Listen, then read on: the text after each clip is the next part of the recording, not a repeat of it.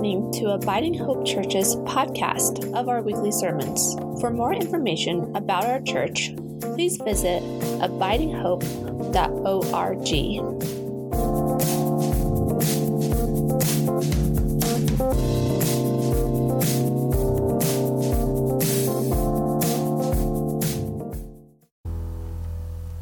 This is the Holy Gospel according to Matthew. When Jesus saw the crowds, he went up the mountain, and after he sat down, his disciples came to him. Then he began to speak, and he taught them, saying, "Blessed are the poor in spirit, for theirs is the kingdom of heaven. Blessed are theirs those who mourn, for they will be comforted. Blessed are the meek, for they will inherit the earth. Blessed are those who hunger and thirst for righteousness, for they will be filled. Blessed are the merciful, for they will receive mercy. Blessed are the pure in heart, for they will see God. Blessed are the peacemakers, for they will be called children of God. Blessed, blessed are those who are persecuted for righteousness' sake, for theirs is the kingdom of heaven. Blessed are you when people revile you and persecute you and utter all kinds of evil against you falsely on my account. Rejoice and be glad, for your reward is great in heaven. For in the same way they persecuted the prophets who were before you." This is the gospel of our Lord. Please be seated. Grace, mercy, and peace be with you in the name of our risen Savior, Jesus the Christ. Over the last few years, I've noticed a significant uptick in the use of the word GOAT. G O A T, not the animal, but the acronym that means greatest of all time. This is an expression that's particularly prevalent in sports and hip-hop, although it's used in all kinds of fields to talk about the person who's the greatest at whatever they're doing. The phrase can be traced back to the late Muhammad Ali, a boxer who was nicknamed the Greatest. It was also used very early on by the rapper L L Cool J in an album called GOAT, Greatest of All Times, that he said was a tribute to Muhammad Ali. All kinds of people are either called or they claim to be the GOAT. Michael Jordan, Sabrina Williams, Lionel Messi, Tom Brady, Simone Biles, all GOATs. The phrase has become so common that Merriam-Webster added it to the dictionary in two thousand eighteen. It seems that almost anyone can declare themselves the GOAT.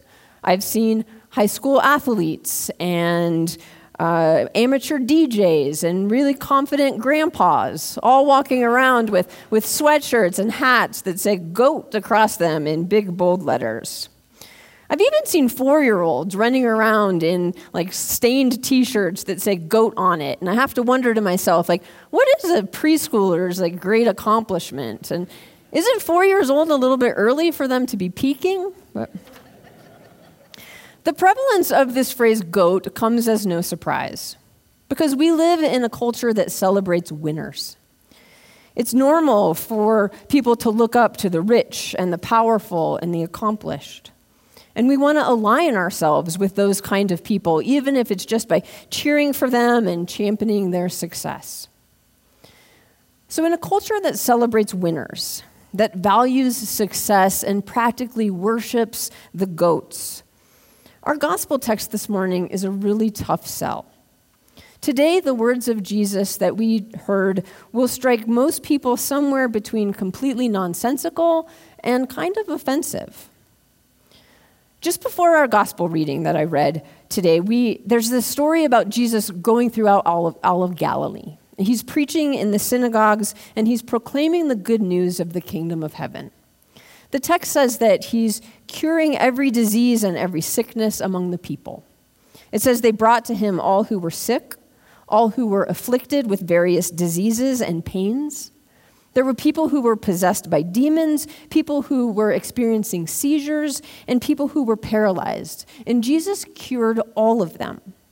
And as a result, big crowds of people started to follow Jesus because there were so many people in need of healing. So many people who had problems that only he could address. So our gospel text this morning says, when Jesus saw these crowds, he went up a mountain. Although really by our standards, it would just be a hill. So he went up this hill with his disciples, Simon Peter, Andrew, James, and John, the four disciples that he's just called. And together they look out over this crowd of broken and broken-hearted people. And Jesus says, those are God's beloved ones. Those are the blessed ones. This part of the Gospel of Matthew is known as the Sermon on the Mount. And this first part of the Sermon on the Mount is often called the Beatitudes. That's a Latin word that means blessed. This extended teaching of Jesus begins with Jesus describing four different kinds of people whom he calls blessed. Only the circumstances that Jesus describes in these first four Beatitudes don't sound anything like blessing at all. Jesus says, blessed are the poor in spirit.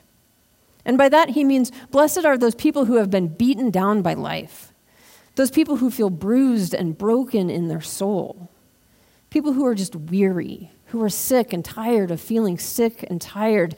Jesus says, theirs is the kingdom of heaven. Next, he says, blessed are those who mourn.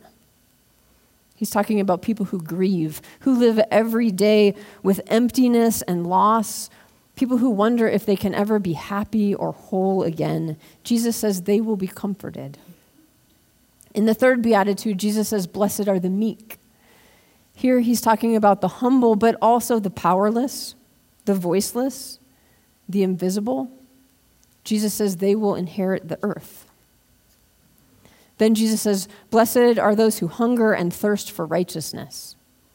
This blessing is for those people who are aching for a different kind of life, a life that is more in line with God's vision and God's values. Jesus says they will be filled. So we have the poor in spirit. We have those who mourn. We have the meek. And we have those people who are desperate to change their lives. That's not exactly a list of who's who. There are no goats in this crowd that Jesus is looking at, and yet he calls them blessed nonetheless. In this inaugural sermon, Jesus makes two important claims. First, he locates God's proximity to pain. He tells the disciples and the people in the crowd that God is nearest to those who suffer.